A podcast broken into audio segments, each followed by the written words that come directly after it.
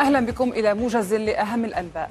قال العقيد أماد عبد الرحمن عضو المجلس العسكري الذي شكله قادة الانقلاب في النيجر إن المجلس يدين ما سماها الحملة المضللة الهادفة لإفشال مساعي التفاوض وتبرير تدخل عسكري. وأضاف أن رؤساء دول أوكلوا لقوة دولية القيام بالتدخل العسكري في النيجر باسم مجموعة الإكواس.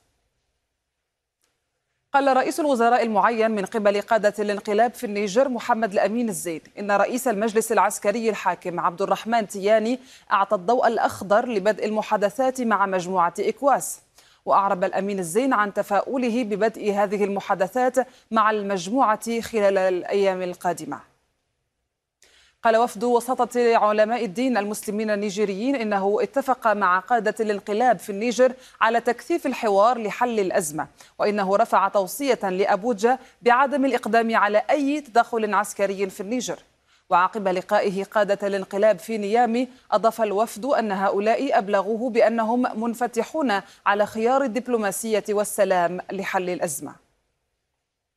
وقد قرر برلمان دول مجموعة إكواس إرسال لجنة إلى نيامي لمقابلة قادة الانقلاب وبحث سبل إنهاء الأزمة دبلوماسيا. قالت الإدارة الإقليمية العسكرية في أوديسا إن القوات الروسية هاجمت المدينة ليلا بخمس عشرة مسيرة وثمانية صواريخ كاليبر. وكانت وزارة الدفاع الروسية أعلنت إسقاط مسيرة أوكرانية قالت إنها حاولت شن هجمات على مقاطعة بلغورود الروسية الحدودية. في هجوم هو الثاني خلال يوم واحد. وأوضحت الوزارة في بيان أنها أحبطت محاولة جديدة لارتكاب ما وصفته بهجوم إرهابي. أعلنت وزارة الدفاع الروسية أن قواتها نفذت عملية إنزال على سفينة شحن كانت متجهة إلى ميناء إسماعيل الأوكراني. وأوضحت الوزارة أن السفينة لم تستجب لطلب القوات الروسية بالتوقف لتفتيشها فنفذت عملية إنزال على متنها.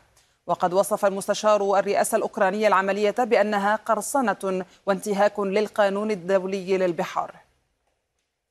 قال مصدر عسكري في الجيش السوداني للجزيرة إن قوات الجيش صدت هجوما لقوات الدعم السريع على مقر الفرقة السادسة عشرة في مدينة نيالا عاصمة ولاية شمال دارفور غربي السودان.